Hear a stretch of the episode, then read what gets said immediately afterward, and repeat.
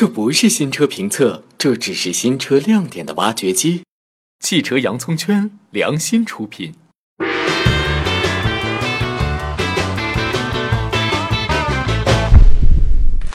聪哥的新车挖掘机又开挖了。想看以前挖过什么车，在微信公众号里回复“挖掘机”就能看到了。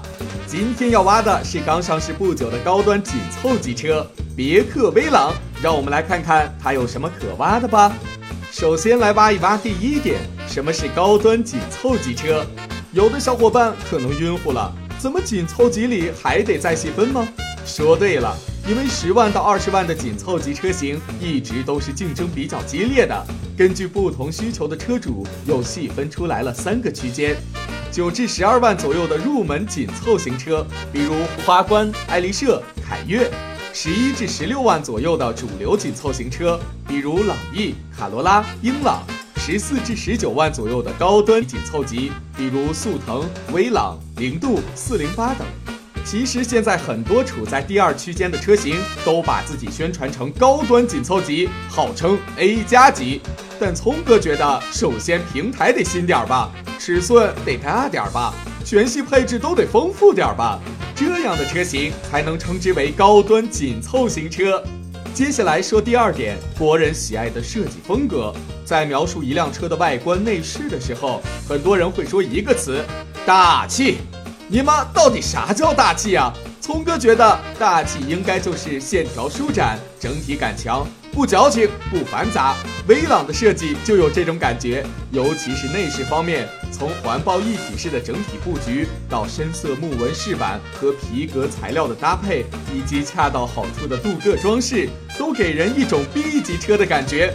可以说，别克深谙国人喜好，在内饰豪华氛围的营造上一直都比较到位。还有聪哥必须要提的是，Alcantara 麂皮绒材质的座椅。这种材质虽然是合成材料，但防滑性、透气性以及清洁的方便程度上，比普通皮质座椅都有更好的表现。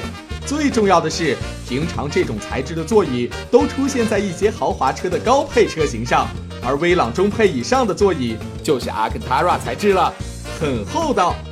最后再说一个小细节，威朗的前排头枕和昂科威一样是前后可调的，靠起来很舒服，让本来就很舒服的座椅又加分不少。所以总体来说，在设计角度上，威朗还是很有品质感与舒适感的，非常符合国人品味。接下来说一下动力，1.5T 的动力够用吗？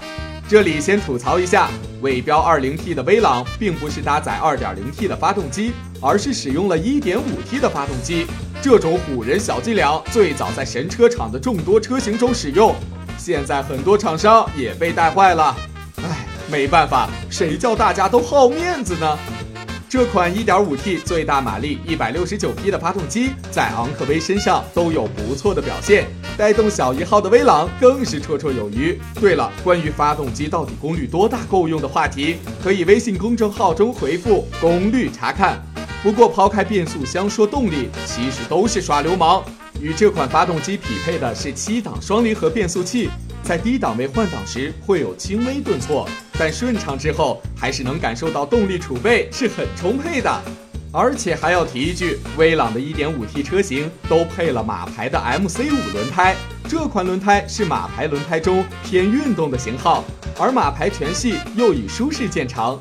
我们知道轮胎性能对车的影响还是很大的，这让威朗的驾驶感受不会太差。而最明显的就是刹车效果很出彩，灵敏而且有力。总之，从驾驶上讲，日常使用甚至偶尔小激情一下都是足够了。最后要说的就是配置了。之前说过了，这个级别的特点就应该是配置高。威朗也很实在，日间行车灯、多功能方向盘、自动启停、胎压监测。前后排头部气帘、电动天窗，甚至防 PM 二点五的空调滤芯等等，都是全系标配。聪哥试驾的顶配车型上，还出现了很多 B 级车的顶配上才有的 ACC 自适应巡航。这个功能说白了，就是带主动刹车的定速巡航。有些比较笨的 ACC 巡航会在前方有车正常并线时，猛地给你来一脚急刹。聪哥以前就开过这样的车，实在是吓人。不过威朗在这方面做的还是很不错的，与前车距离控制得当，刹车介入也比较温和。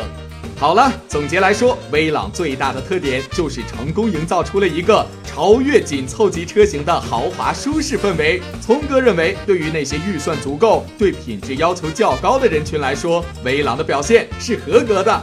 这期新车挖掘机就先挖到这儿，记得关注聪哥的微博、微信公众号，提出你想看的车型，也许下期节目就是它了。我们下期再见。